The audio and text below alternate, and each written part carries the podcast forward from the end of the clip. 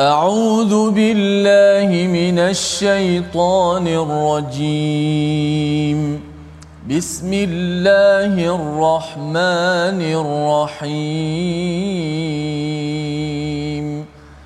الحمد لله رب العالمين. الرحمن الرحيم.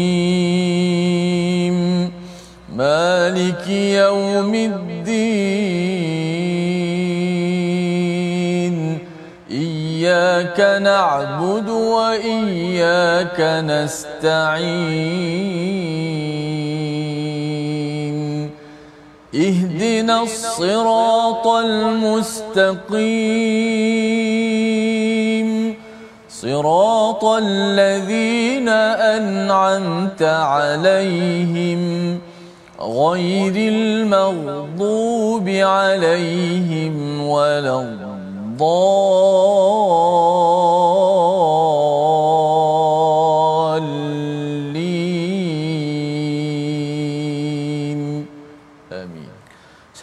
Warahmatullahi wabarakatuh. Alhamdulillah wassalatu wassalamu ala Rasulillah wa ala alihi wa man wala syada la ilaha illallah syada Muhammadan abduhu wa rasuluh. Allahumma salli ala sayidina Muhammad wa ala alihi wa sahbihi ajma'in. Amma ba'du. Apa khabar tuan-tuan dan puan yang dirahmati Allah sekalian?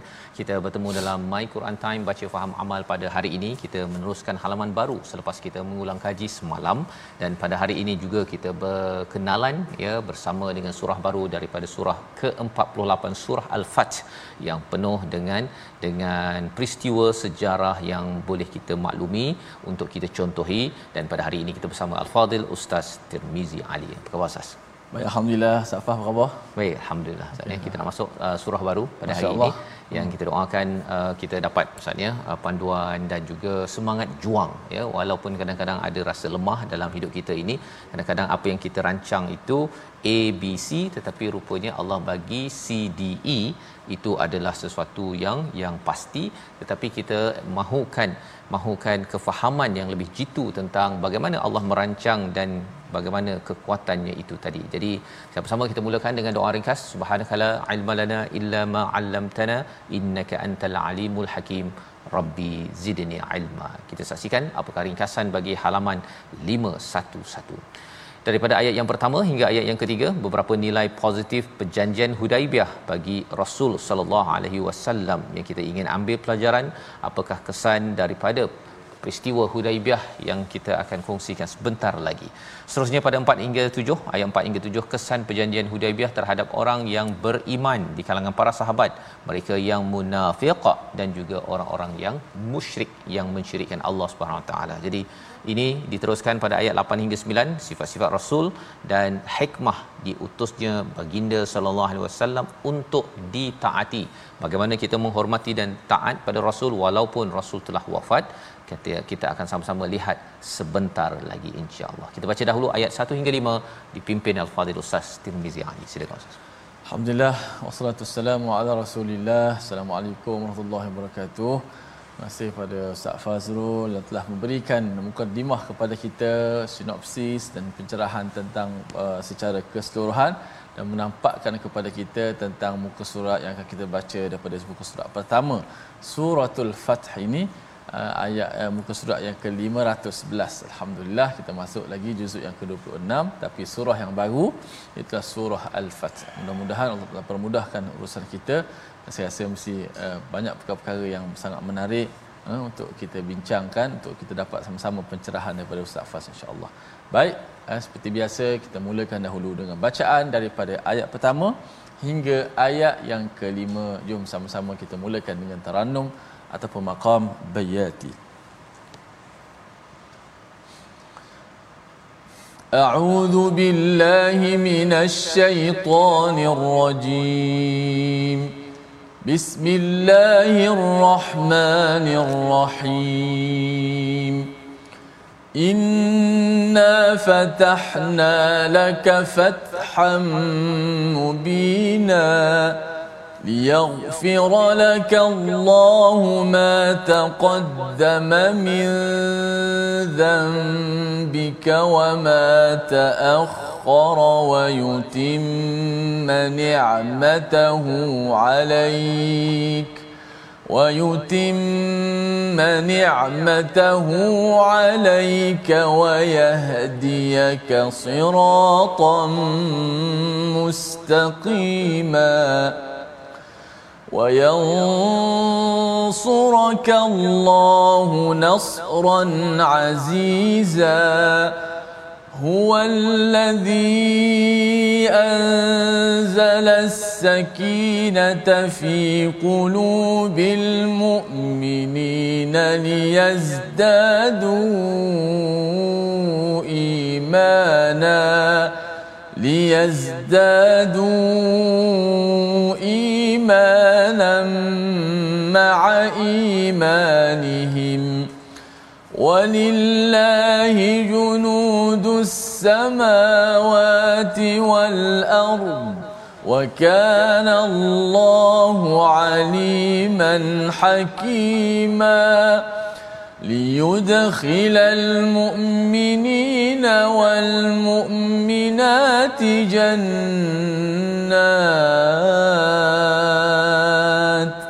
ليدخل المؤمنين والمؤمنات جنات.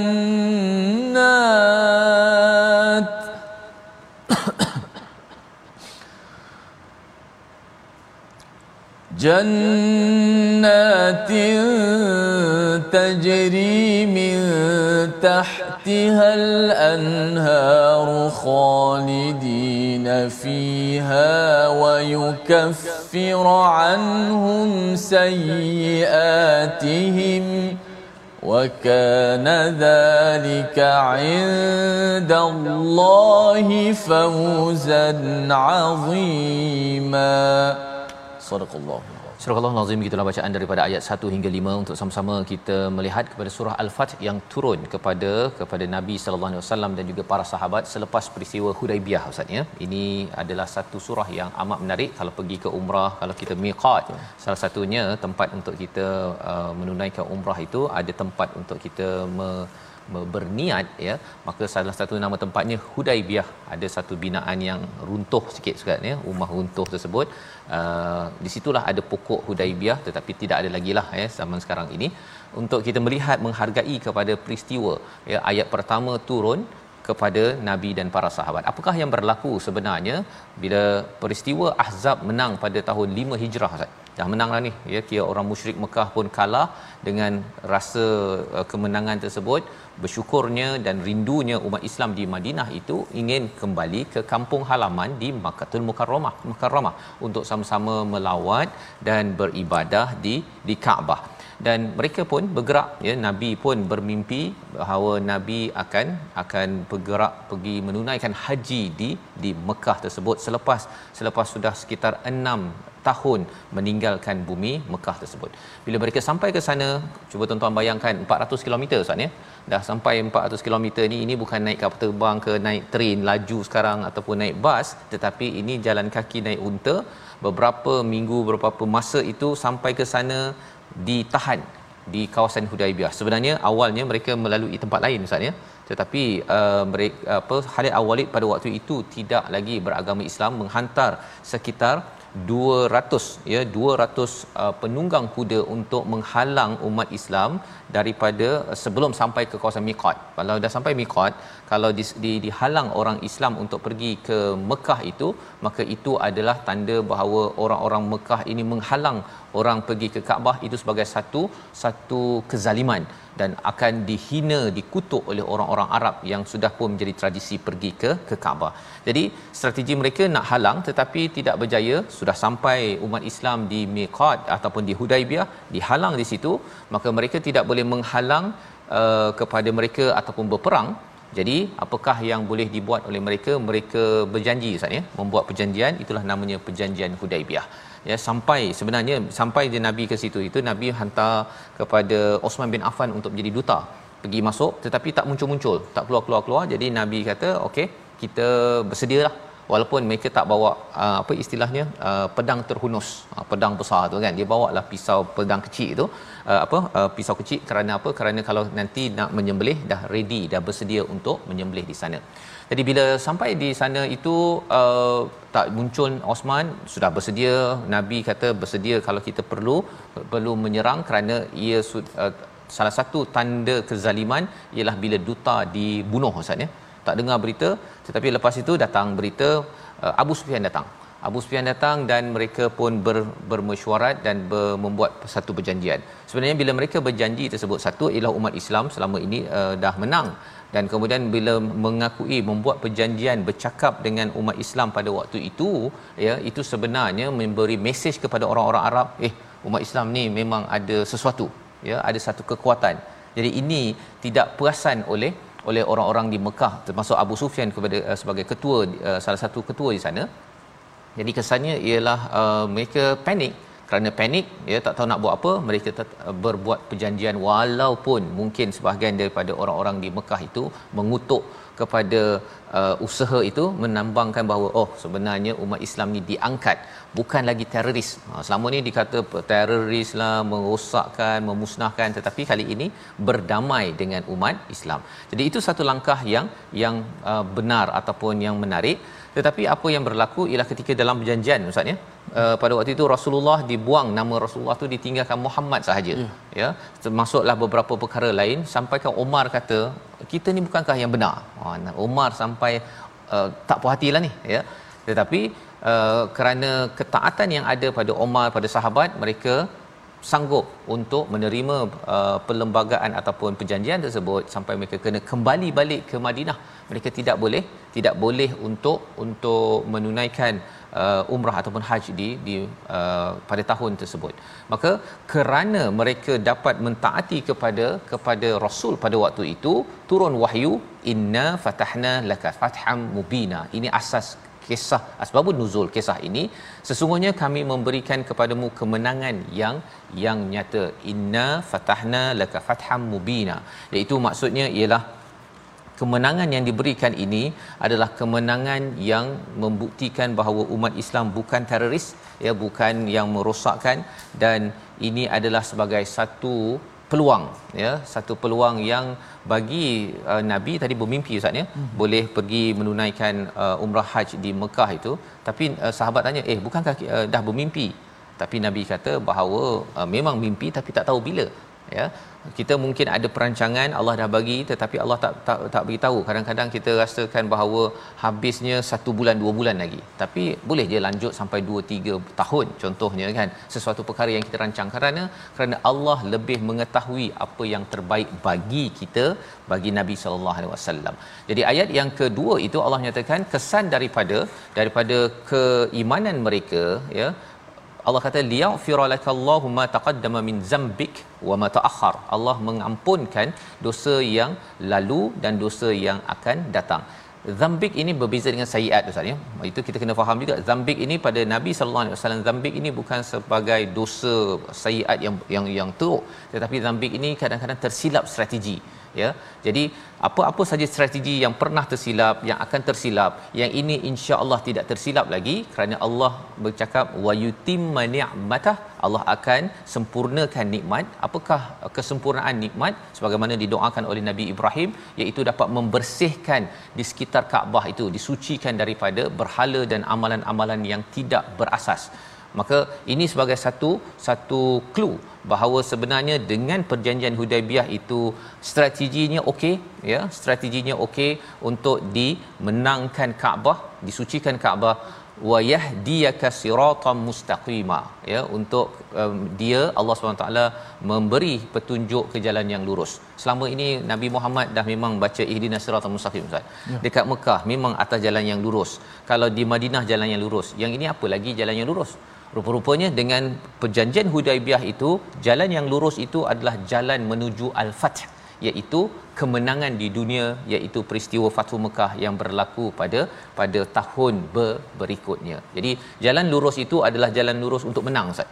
Jalan lurus untuk menang di dunia ya wayang surakallahu nasran aziza iaitu Allah menolong kamu dengan pertolongan yang yang kuat Ha, bukan pertolongan kadang-kadang kita tolong orang ustaz kan tapi kalah. Ha, kalau contohnya Surakah bin Malik ataupun Abu Sufyan nak tolong uh, kumpulannya tapi kalah. Yang ini adalah pertolongan daripada Allah kepada umat Islam untuk menang ya dan kemenangan itu adalah kemenangan yang agung kerana apa tidak menumpahkan darah pada beberapa tahun seterusnya. Jadi ayat yang keempat kita ingin baca ya bagaimana Allah mengangkat kepada para sahabat dalam peristiwa Hudaibiyah ini dan juga ia mengangkat kepada kita kalau kita cuba untuk mengikut kepada kepada apa yang diaturkan oleh Nabi sallallahu alaihi wasallam oleh Rasul walaupun kadang-kadang bersalahan dengan kehendak kita. Ayat 4 bersama Ustaz Tirmizi sekali lagi. Baik, jom sama-sama kita membaca ayat yang keempat. Eh, mudah-mudahan kita mendapat seperti mana yang Allah sebut eh, dalam ayat keempat ini mendapat ketenangan eh, dan menambahkan iman insya-Allah. Kita baca ayat keempat. Auzubillahi minasyaitanir rajim. هو الذي أنزل السكينة في قلوب المؤمنين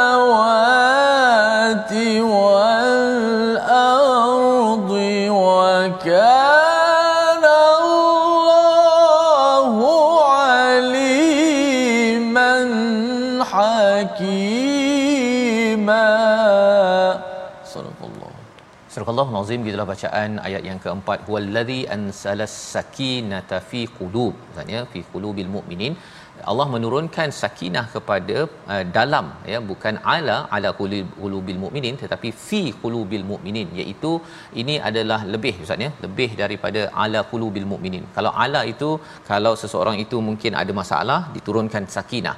Tetapi di dalam ayat ini Allah turunkan sakinah itu fi qulubil mu'minin di uh, macam contohnya diinjek ya yang diinjekkan dalam hati orang mukmin itu sakinah. Ya mengapa mengapa? Kerana peristiwa ini adalah amat memanaskan ya kepada umat Islam. Umat Islam dah kuat umat Islam dah ramai baru saja menang pada Ahzab pada tahun kelima Hijrah. Bila enam Hijrah itu pergi dihalang daripada masuk ke Mekah sebenarnya bagi Omar ini adalah amat memanaskan bagi para sahabat. Tetapi kalau Nabi teruskan menyerang kepada umat di Mekah itu maka kesannya apa? Maka kesannya tidak adalah lagi peluang untuk untuk melebarkan lagi dakwah dalam dalam kata yang tenang dan damai. Maka Allah menurunkan sakinah itu kepada pada hati-hati orang mukmin kemudian ditambahkan kepada mereka imanam ma'imanihim apa maksudnya? Mereka sudah beriman ustaz ya? Mereka sudah beriman kepada Allah selama hari ini tetapi bila peristiwa konflik bersama Rasulullah ya kerana Rasulullah membuat perjanjian ya dan dengan perjanjian itu mereka tidak dapat menunaikan umrah ataupun haji pada tahun tersebut maka itu menggelegak bagi mereka. Tetapi kerana mentaati pada Rasul maka itu menyebabkan iman mereka bertambah. Ha ya peristiwa itu dalam hidup kita ustaz ya. Ada kadang-kadang kita buat sesuatu tetapi ada konflik tetapi kita masih lagi kembali kepada al-Quran dan sunnah itu akan menambahkan iman jadi kalau kita biasa-biasa duduk depan TV, duduk depan Facebook, kita baca Quran ni beriman, bertambah iman. Tapi kadang-kadang bila dalam hidup kita berhadapan dengan ujian, ya kita berhadapan dengan pelbagai cabaran, pada waktu itu kita masih lagi nak ikut pada Allah dan Rasul, Quran dan Sunnah, maka itu akan menambah iman yang yang ada. Walillahi junudus samawati wal ard, ya. Bagi Allah bala tentera langit dan bumi. Ha, ini penting bagi Omar, bagi kita. Bila Omar kata uh, kita bukankah yang yang menang, kan? Hmm. Kita ni kuat. Pada waktu itu Omar merasakan bahawa dia adalah junud, ya. Tetapi Allah nak beritahu bahawa junud bukan sekadar manusia tetapi langit bumi pun junud. Allah tidak lemah ya umat Islam tidak lemah pun walaupun menghadapi ataupun membuat perjanjian dan akan balik ke ke Madinah. Wa kana Allahu aliman hakima. Allah ini adalah amat mengetahui amat bijaksana cara menyusunnya cara menyusunnya bila kita tahu sejarah tuan-tuan bila mereka dah buat perjanjian misalnya satu tahun dua tahun selepas itu ialah mereka umat uh, musyrik itu sendiri yang ada dia punya geng uh, satu bani mereka memecahkan memutuskan uh, perjanjian. Maka akhirnya bersedia untuk umat Islam menyerang kepada uh, apa kepada orang musyrik Mekah kerana memecahkan perjanjian Hudaibiyah dan Abu Sufyan Abu Sufyan dekat Mekah bila dah uh, perjanjian dah rosak tersebut dia gelabah dia pergi ke Madinah nak bertemu dengan Nabi berbincang dan bila sampai ke rumah uh, Nabi ada Ummu Habibah. Nama Ummu Habibah ni Ramlah Ramlah binti Abu Sufyan nama asalnya ya Ummu Habibah gelarannya. Maka pada waktu itu ada satu tempat duduk Nabi lah. Abu Sufyan nak duduk situ yang si anak dia ni anaknya ni yang jadi isteri Nabi dia lipat dia punya apa kayak macam uh, tempat duduk lah ustaz ya uh, Abu Sufyan kata uh, aku ni tak tak tak layak ke uh, untuk duduk? Tak tak layak bah. Ini untuk nabi sahaja. Oh itu bila bila kena begitu Abu Sufyan dah tahu dah. Dia nak nego nak berunding untuk berbaik balik semula memang tak ada isteri nabi pun dah cakap begitu. Apatah lagi kalau kalau bercakap dengan nabi Muhammad sallallahu alaihi wasallam untuk me- menyambung balik perjanjian yang telah pun di dipecahkan. Membawa kepada perkataan kita pada hari ini kita lihat dahulu sebelum kita menyambung kisah. Iaitu fataha membuka menolong menang. Inilah nama surah ini al-fath ya. Iaitu kemenangan dan kemenangan ini merujuk kepada kemenangan di dunia 38 kali disebut di dalam al-Quran Allah beritahu kemenangan ini sebelum masuk ke Mekah lagi. Kerana bukan masuk Mekah itu menang tetapi kerana sahabat dapat mengikut pada Quran dapat mengikut pada nabi walaupun dalam keadaan diri sendiri rasa nak marah itu kemenangan besar syarat untuk terus mudah menuju ke Makkahul Mukarramah. Kita berehat sebentar. My Quran Time baca faham aman insya-Allah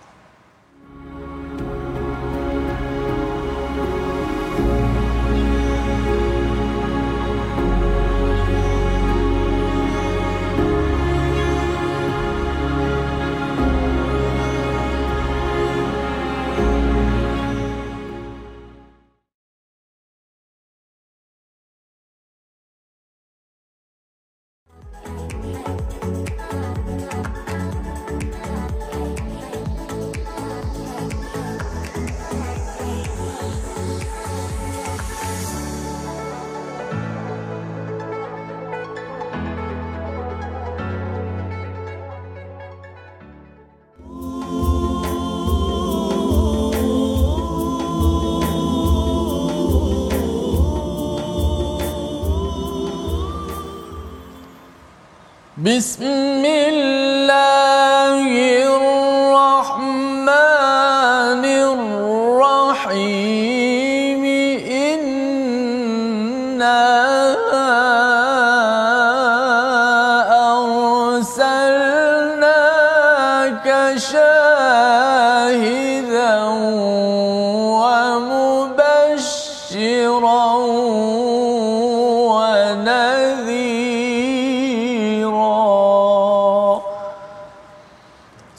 kami mengutuskan engkau wahai Muhammad sebagai saksi membawa berita gembira dan pemberi peringatan. Sadaqallahul azim. Inilah petikan daripada ayat yang ke-8 daripada muka surat 511 suratul Fath. Alhamdulillah terima kasih kepada semua penonton-penonton terus setia dalam My Quran Time baca faham amal. Uh, sudah pasti kita nampak uh, kita dah mendengar bagaimana kupasan-kupasan dan juga uh, peristiwa-peristiwa perjanjian Hudaibiyah yang membawa kepada uh, pengajaran yang erti yang besar kepada kita semua dalam banyak aspek kehidupan kita. Baik, kita ambil sedikit uh, pelajaran tajwid ulang kaji sebelum kita meneruskan lagi ayat uh, daripada muka surat 511 ini. Contoh dalam surah Al-Fat ayat 5 uh, uh, halaman 511 iaitu ayat ke-9 eh. Ayat terakhirlah yang akan kita baca nanti litu'minu billahi wa rasulihi wa tu'azziruhu tusabbihuhu bukratan wa asila.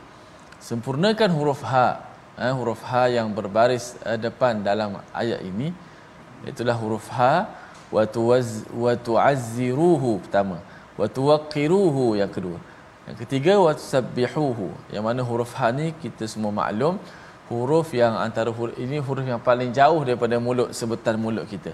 Maka huruf ha ni menjadi huruf yang kita kata paling uh, huruf yang agak lemah. Uh, dia sifat dia tersembunyi, khafat tersembunyi uh, yang mana kita kena jelaskan huruf ha apabila kita menyebut huruf ha. Uh, lagi-lagi bila huruf ha tu berbaris di depan uh, sebelumnya ada huruf mat pula. Ha, kalau kita lihat dalam ayat ni sebelum huruf ha yang berbaris depan tu ada huruf mat iaitu dipanjangkan huruf waw yang mati. Wa tu wa tu'azziruhu wa tuwaqqiruhu wa tusabbihuhu bukratan wa asila. Ha, jelaskan ha itu. Tiga ha tu. Ha, jangan kita baca wa tu'azziru wa tuwaqqiru wa tusabbihu bukratan wa asila. Dia tekan tak jelas. tapi tak jelas. Tak Tak, jelas. tak bunyi pun timbul ha. Sebab dia tenggelam dalam mat campur pula huruf ha tu huruf yang jauh, huruf yang lemah. Jadi jelaskan wa tu'azziruhu wa tuwaqqiruhu wa tusabbihuhu bukratan wa asila. Wallahu a'lam. Safas. Baik, terima kasih ucapkan pada Ustaz Tirmizi untuk kita sama-sama ya memberi perhatian Ustaz ya. Kalau kita tak uh, beri perhatian itu dia terlepas macam tu sajalah kan. Uh, huruf ha ha simpul sebentar tadi iaitu pada ayat yang ke-9 dan kita akan bertemu lagi dan lagi pada masa yang akan datang insya-Allah. Baik. Jadi kita nak meneruskan ya pada ayat yang ke-6. Pada ayat yang kelima Allah menyatakan tentang apakah ya apakah yang berlaku kepada orang-orang yang beriman lelaki dan orang-orang beriman wanita ya liyudkhilal mu'minina wal mu'minat konsisten di dalam surah Muhammad ataupun surah Al-Ahzab surah yang berkaitan dengan perang ini Allah menyatakan bahawa Allah akan memasukkan orang beriman lelaki orang beriman perempuan nak menyatakan perang bukan hanya melibatkan lelaki sahaja orang perempuan yang terlibat memberi sokongan rawatan dan sebagainya. Semua ini adalah pejuang ya.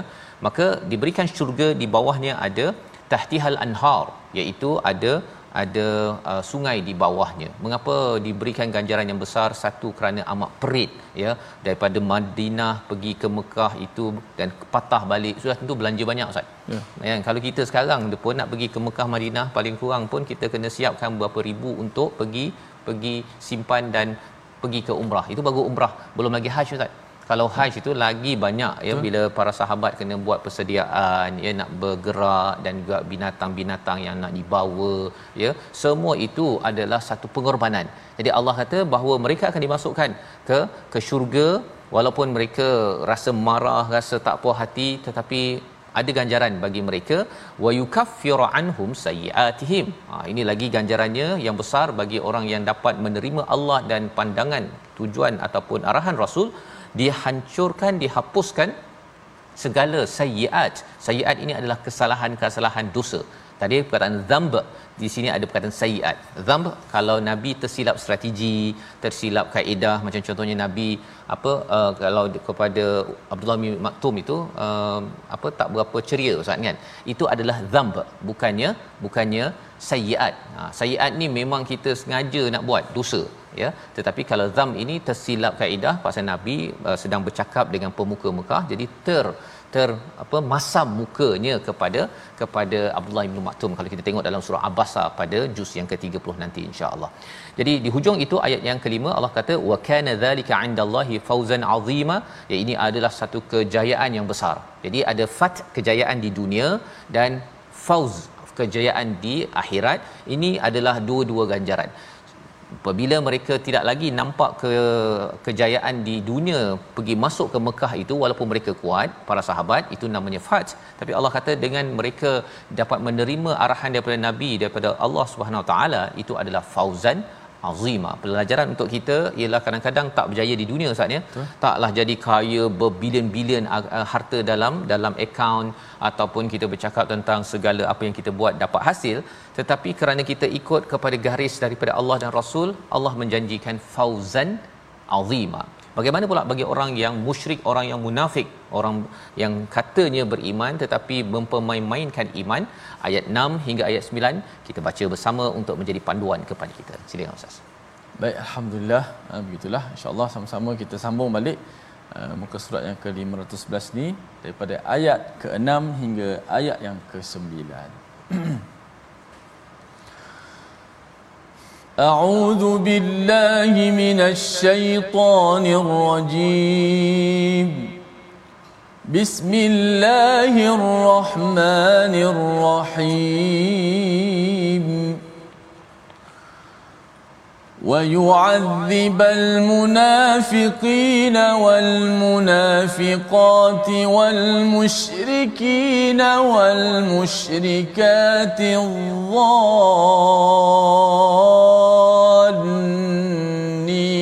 بالله ظن السوء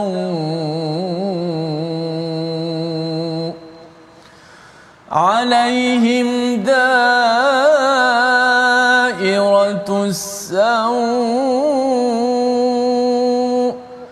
وغضب الله عليهم ولعنهم وأعد لهم جهنم.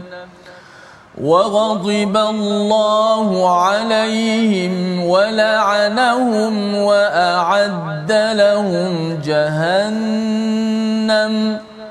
وساءت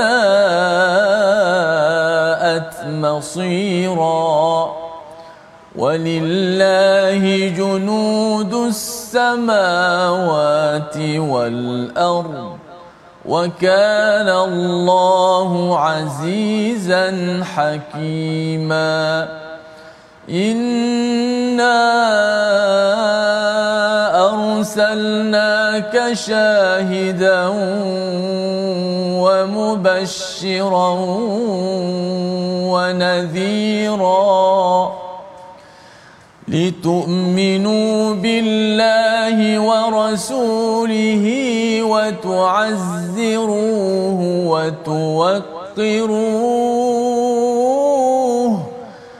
وتعزروه وتوقروه وتسبحوه بكرة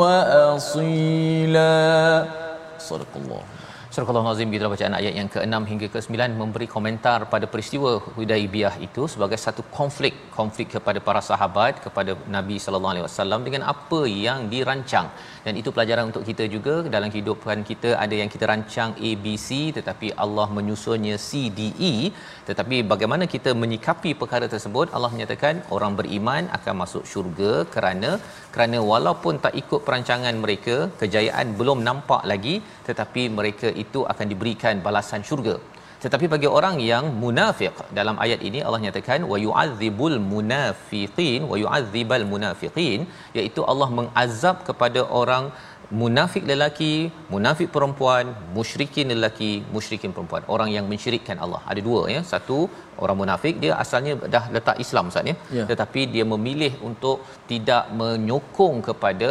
mentaati kepada Rasul sallallahu alaihi wasallam, tidak beriman benar-benar pada Allah sehingga Allah memberi komentar adh-dhanni nabillahi dhanna sau iaitu mereka ini berprasangka buruk kepada Allah Subhanahu wa taala orang-orang musyrik dan orang-orang munafik mereka tak mengharapkan perkara yang positif daripada Allah Subhanahu wa taala.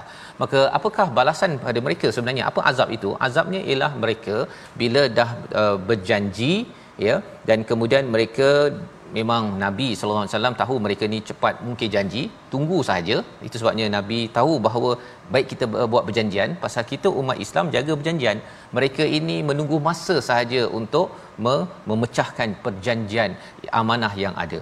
Maka mereka bila dah jadi begitu mereka diazab. Ha, azabnya macam mana? Orang kata ah, apalah tak ikut perjanjian. Dan selepas itu bermulalah umat Islam mula masuk ke Mekah itu kerana mereka me- melanggar kepada perjanjian. Itu azab kepada orang munafik dan orang musyrik yang berada pada pada waktu itu.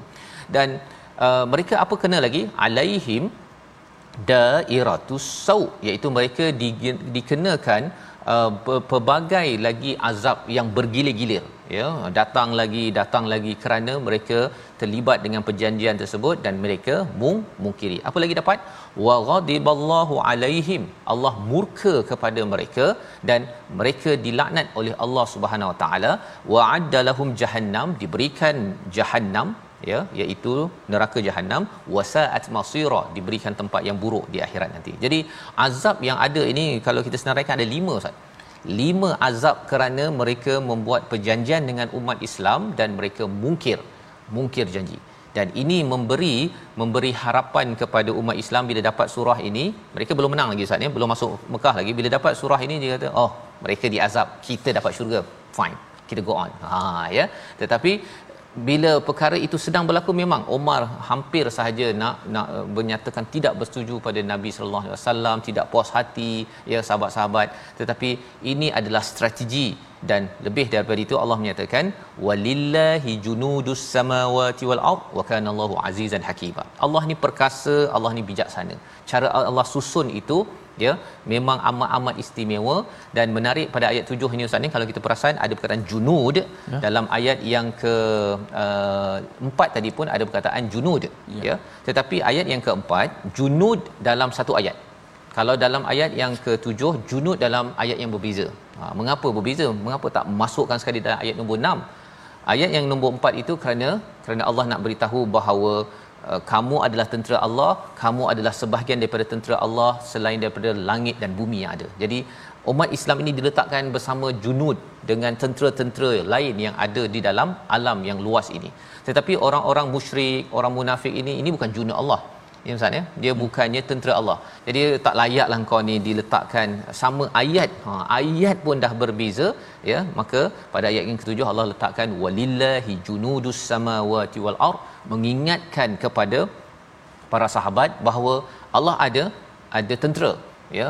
Selain daripada umat Islam, langit bumi ni adalah tentera anytime sahaja Allah yang Maha Perkasa, Maha Bijaksana kata yes kun maka berlakulah kemenangan kalau Allah tak cakap kun maka tidak berlaku ke kemenangan. Ayat yang ke-8 kita uh, lihat satu orientasi. Ha, apa orientasinya? Inna arsalna kasyahidan wa mubasysyiran wa nadhira. Sesungguhnya engkau wahai Muhammad adalah saksi pembawa berita gembira dan juga pembawa amaran ini orientasi balik kepada siapa Ustaz? Kepada para sahabat. Ya. Ha, Nabi ni masih lagi dia bukannya suka-suka rasa ala nak buat perjanjian, nak suka-suka bukan. Nabi diutus untuk menjadi saksi ya yang akan menyaksikan kamu orang beriman buat baik, orang yang tak baik ini dia akan Nabi akan menjadi saksi kalau kat mahkamah itu akan menyatakan ini salah, ini tak salah. Dan wa mubasysyiran wa nadhira sentiasa membawa berita gembira dan juga membawa peringatan. Ini untuk mengingatkan pada sahabat dalam kita dalam hidup kita tuan-tuan ya ustaz ya. Kadang-kadang bila kita ada ber, berbeza pendapat, ada bergaduh ke apa ke, kita mula nak rasa ini sahabat, terlupa sahabat. Kan ini kawanlah lama buat baik, terlupa. Kita ingat bahagian yang tak baik sahaja. Ha, itu syaitan akan cucuklah kita. Jadi Allah ingatkan balik. Eh kan ini sahabat Nah, memanglah ada kelemahan, memanglah ada zamb ya. Nabi sallallahu alaihi wasallam itu ada zamb iaitu ada kesilapan strategi kerana Nabi tak tahu apa yang akan berlaku ke hadapan. Ya, rupa-rupanya dengan dengan peristiwa Hudaibiyah itu 2 3 tahun selepas itu masuk ke Mekah pada 8 Hijrah dalam keadaan tak ada menumpah darah kan. Ha, kalau tidak umat Islam serang umat uh, orang Mekah dan maksudnya pada waktu itu tak adalah tak ada istilahnya uh, masuk dengan aman ya tidaklah istilahnya nabi. Kalau kita di hujung nanti kita akan tengok nabi uh, ber, apa bila bermimpi itu nabi akan masuk dengan aman. Ha dimasuk dengan aman. Itu mimpi nabi. Jadi bila kalau umat Islam serang Mekah pada waktu itu maka tidak ada keamanan. Tak betul lah mimpi yang diberikan pada nabi. Jadi itu cara Allah susun. Ayat yang ke-9 kita baca sekali lagi. Apakah apakah yang perlu kita faham tentang keimanan pada Allah dan Rasul agar jangan berubah apabila berlaku konflik dalam kehidupan ayat 9 kita baca sekali lagi silakan ustaz hmm. Jom sama-sama kita pasangkan lagi ayat yang ke-9 sahabat. 9. Yang terakhir muka surat 511 eh, sudah pasti menjadi kesimpulan buat muka surat 511 hari insya-Allah. Auzubillahi minasyaitanir rajim. Lintu'minu bil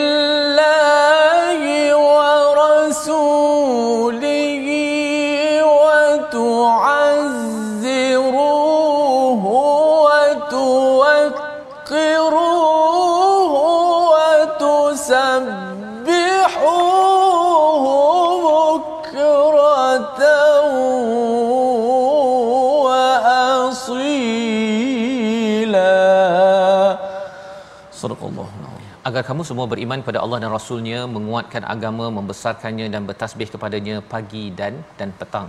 Ya ini adalah tugas bagaimana kita perlu memahami bila kita beriman. Ya sahabat-sahabat diingatkan beriman pada Allah dan Rasul itu kita jelas. Tetapi apakah tanda tanda kita beriman pada Allah dan Rasul? Yang pertama itu wa tu'azziru. Apa maksud takzir di sini ya iaitu menolong kepada agama Allah. Bila nabi berjuang maka sahabat pun tolong nabi ha, jangan pula condemn nabi rasanya ah biarlah nabi. Seperti Bani Israel pernah menyatakan kepada Nabi Musa saatnya engkau pergilah engkau dengan Tuhan kau kami duduk nyenggeng gitu aja tak boleh ya. Itu adalah tanda keimanan pada rasul wa tu'azziru. Tolong apa yang patut. Dalam konteks kita sekarang ini nabi dah wafat tetapi apa sahaja perjuangan agama kita derma kita tolong kita recommend buat promosi kita uh, bercakap dengan orang itu orang ini itu adalah wa tu'azziru ya? Dan yang keduanya apa? Wa tuwaqqiru ya wa tuwaqqiru ini maksudnya mengagungkan nabi sallallahu alaihi wasallam. Bila nabi kata begini ya maka di diberikan perhatian untuk dilaksanakan bukan untuk diambil secara sambil lewa dalam dalam kehidupan. Dan kalau dalam zaman ini kita ada ketua-ketua kita kalau ketua itu menyeru kepada kebaikan maka kita perlu watuwakiruh kalau ketua itu memperjuangkan apa yang Allah dan Rasul serukan. Dan kemudian barulah Allah bawakan kepada kita watusabbihuhu bukratan wa asila bertasbih pada waktu pagi dan petang. Jadi kalau kita beriman pada Allah dan Rasul, tolong Nabi, perjuangan Nabi, agungkan apa-apa saja yang Nabi seru dan dalam masa sama bertasbih kepada Allah Subhanahu Wa Taala. Ini cara. Kalau ada orang kata ustaz ni saya ni dah tasbih dah pagi petang saya ni baca subhanallah subhanallah sembahyang tetapi bab-bab nak berjuang tidak mahu tolong. Ha, kalau orang buat baik ya tak apalah dia buat baik. Saya duduk rumah je lah. Saya nak sembahyang baca Quran seorang-seorang itu bukan waktu azziruh ya malah itu juga bukan watuwaqiruh iaitu mengagungkan nabi walaupun nabi sudah wafat tetapi perjuangan nabi itu yang diagungkan yang membawa kepada resolusi kita pada hari ini kita saksikan yang pertama ialah tetap berjuang dengan sabar dan yakin untuk mendapat keampunan dan pertolongan daripada Allah Subhanahu Wa Taala. Itu yang pertama. Yang kedua, kita mohon diberi ketenangan dan keamanan agar tambah keimanan dalam Islam ini sendiri. Ya diberikan ketenangan ya diberikan keamanan dan iman atas iman kerana kita tahu bahawa iman kita ini akan diuji. Dan bila ada ujian maka pada waktu itu akan bertambah iman jika kita terus masih lagi kembali kepada kepada Allah dan Rasul masih lagi kita ada bergaduh-gaduh dengan kawan ke dengan pasangan ke dengan anak sebagainya Quran dan sunnah menjadi anutan. Dan yang ketiga kita banyakkan selawat kepada Nabi sallallahu alaihi wasallam ya kerana salawat bukan sekadar kita memuji Nabi tetapi juga kita ingin meneruskan ya perjuangan Nabi yang telah pun dilaksanakan 1400 tahun yang lepas kita tidak ingin matikan dalam diri kita. Sama-sama kita berdoa. Bismillahirrahmanirrahim. Alhamdulillah. Wassalatu wassalamu ala Rasulillah. Allahumma fil lana dhunubana wa liwalidina warhamhum kama rabbawna sighara Ya Allah Tuhan kami, kurniakanlah kepada kami kekuatan untuk sentiasa kami berjuang dalam hidup kami, Ya Allah, menegakkan agamamu, Ya Allah. Ya Allah Tuhan kami kurniakanlah kesabaran dan kerajinan ketekunan dalam diri kami ya Allah. Amin. Ya Allah Tuhan kami kurniakanlah kepada kami untuk sentiasa menyintaimu ya Allah dan menyayangi menyintai orang-orang yang menyintaimu ya Allah daripada kekasih kami bagi Nabi Muhammad sallallahu alaihi wasallam. Dan kurniakanlah kepada kami untuk sentiasa menyayangi mencintai amalan-amalan yang mendekatkan kami denganmu ya Allah. Ridhakanlah kami ya Allah ampunkanlah segala salah silap kami ya Allah. Terimakanlah amalan-amalan yang kami lakukan di bulan Ramadan yang lalu ya Allah. Berkatilah kami ya Allah. Mudah-mudahan kami menjadi insan yang berguna untuk agama kami ya Allah. Amin amin ya rabbal alamin walhamdulillahi rabbil alamin. Amin ya rabbal alamin. Kasih ucapkan pada Ustaz Tirmizi. Moga-moga Allah mengabulkan doa kita pada hari ini ya kita memulakan kembali selepas kita ulang kaji semalam dan kita menjemput pada tuan-tuan bila kita mendengar perkataan wa tu'azziruhu wa tuwaqqiruhu sebenarnya kita ingin menyokong kepada perjuangan nabi dengan al-Quran. Dan salah satunya tuan-tuan boleh menyumbang dalam tabung gerakan al-Quran agar kita sama-sama ya membanyakkan lagi program-program Quran dan bagi organisasi yang memerlukan bantuan. Kerana mungkin tak cukup bajet untuk membuat program Quran berhubung dengan yayasan untuk mendapatkan bajet ataupun bantuan. Kerana kita tahu bahawa kita perlu saling wa tu'azziruh wa tuwaqqiruh dan tasbih kita akan berharga di sisi Allah Subhanahu Wa Taala. Kita bertemu lagi dalam My Quran Time baca faham amal insya-Allah.